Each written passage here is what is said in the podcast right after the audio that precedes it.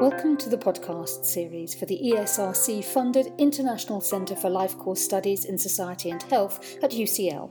In today's podcast, Dr. Ellen Flint from the London School of Hygiene and Tropical Medicine discusses new research which looks at how we travel to work and the links with our weight and body composition.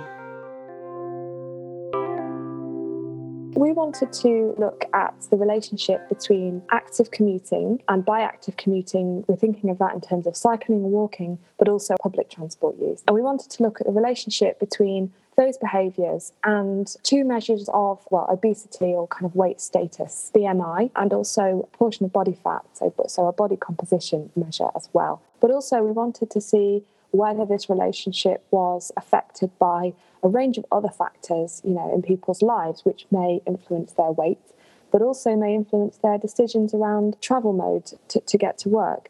Things like diet quality, socioeconomic advantage, you know, income. Also, elements like having a long term limiting illness or a disability, even down to the age and the gender of the person. We were wondering to what extent those factors determined commuting mode and, and whether or not they might actually be responsible for any association that we found between active commuting and, and obesity. And where did you get your information from? What, what was the data source that you used, and what did it en- enable you to, to, to look at particularly? We were really lucky when we when we set out to uh, try and answer these questions that we had such an excellent data resource, which is the UK Household Longitudinal Study, or as it's better known, Understanding Society. This is a very large, very rich data source. Understanding Society gave us the opportunity to use objectively measured biological markers of, of obesity and weight status. And, and by that, I mean BMI measurements where the height and weight of the individual were measured by a nurse using um, standardized equipment and protocols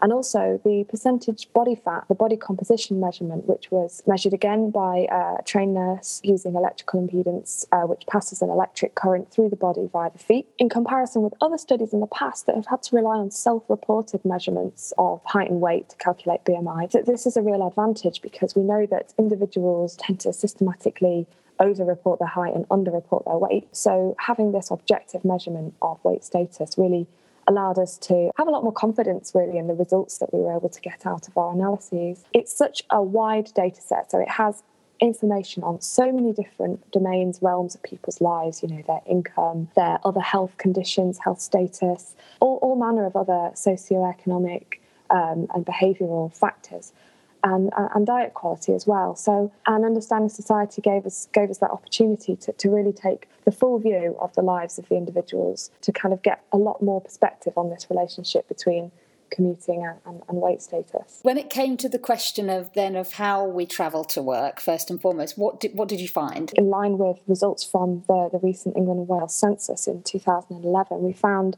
that the individuals in Understanding Society are pr- primarily car commuters. In the census, 67% of adults in the UK who, who commute to work use private motorised transport. Public transport comes in at around 18% in the census, walking 11% of commuting individuals, and then cycling only 3%. The, the proportions of, of our sample members who use these forms of transport to get to work was broadly in line with the, with the, with the patterns in the census, you know, reflecting it the fact that Understanding Society is a UK representative data set. And when you compared the BMI of people who used private transport versus public or active transport, what did you find there? We found a large, independent, and significant relationship between active and public transport use and weight status and body fat. So, the hypothesized relationship, if you like, that commuting more actively would be associated with lower weight and healthier body composition was borne out by the data.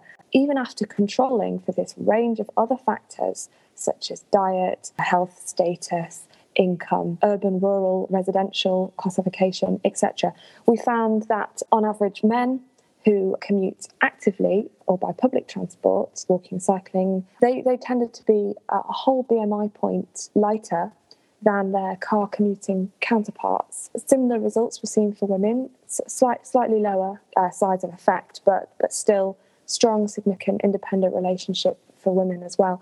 And one of the really particularly interesting things, I think, from this data, which perhaps wasn't completely expected was that the effect sizes were really similar for public transport and for the more traditionally active walking and cycling. The average man in our sample, so in, in his mid 40s, it's very slightly overweight, we could say is on average half a stone lighter if he commutes actively or by public transport, compared to a very, very similar guy in our sample who commutes by car. Half a stone is, I'm sure, quite a quite a significant difference. For women, it was a 2.5 kilogram difference, so slightly less than half a stone. And was the story the same when you looked at um, percentage of body fat? Sometimes BMI comes in for a bit of flack in terms of how accurate it really is in terms of measuring weight status, specifically, say, for younger men who may have a higher proportion of muscle mass. It's quite important, I think, to use a kind of a complementary measure of body composition to kind of kind of add to the picture. Really, we found that on average, after adjusting for a range of uh, potential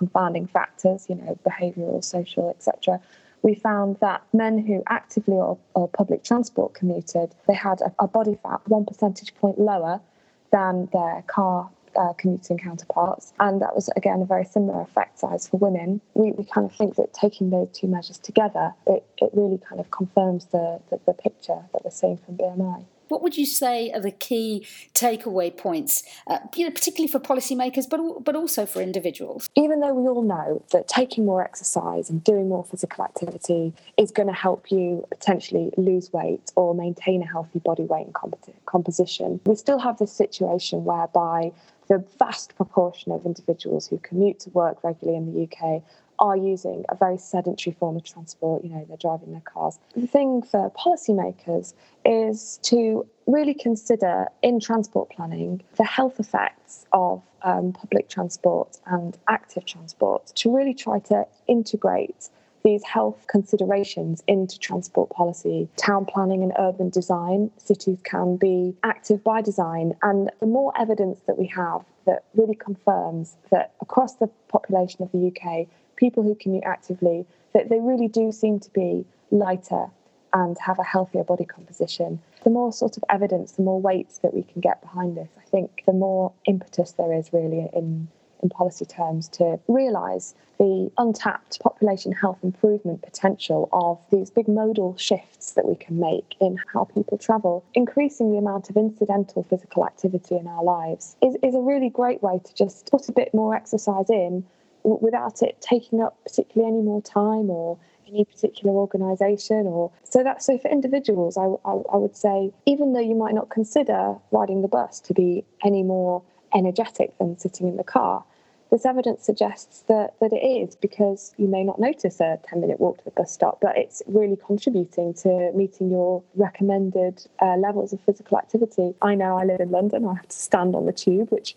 isn't a lot of fun at the time, but it's building in more exertion, more physical activity into daily life. And all the evidence suggests that that helps us maintain health, a healthy weight, protect against obesity related health conditions. Just finally, then, Ellen, are you planning to take this work forward? And I wonder if so, what more can be done to get a better understanding of those links between commuting and our health and fitness? This study allows us to take a snapshot of the, BMI and body fat of a subsample of around seven, seven and a half thousand people. And it allows us to basically look at the association between their weight. That gives us a pretty good picture.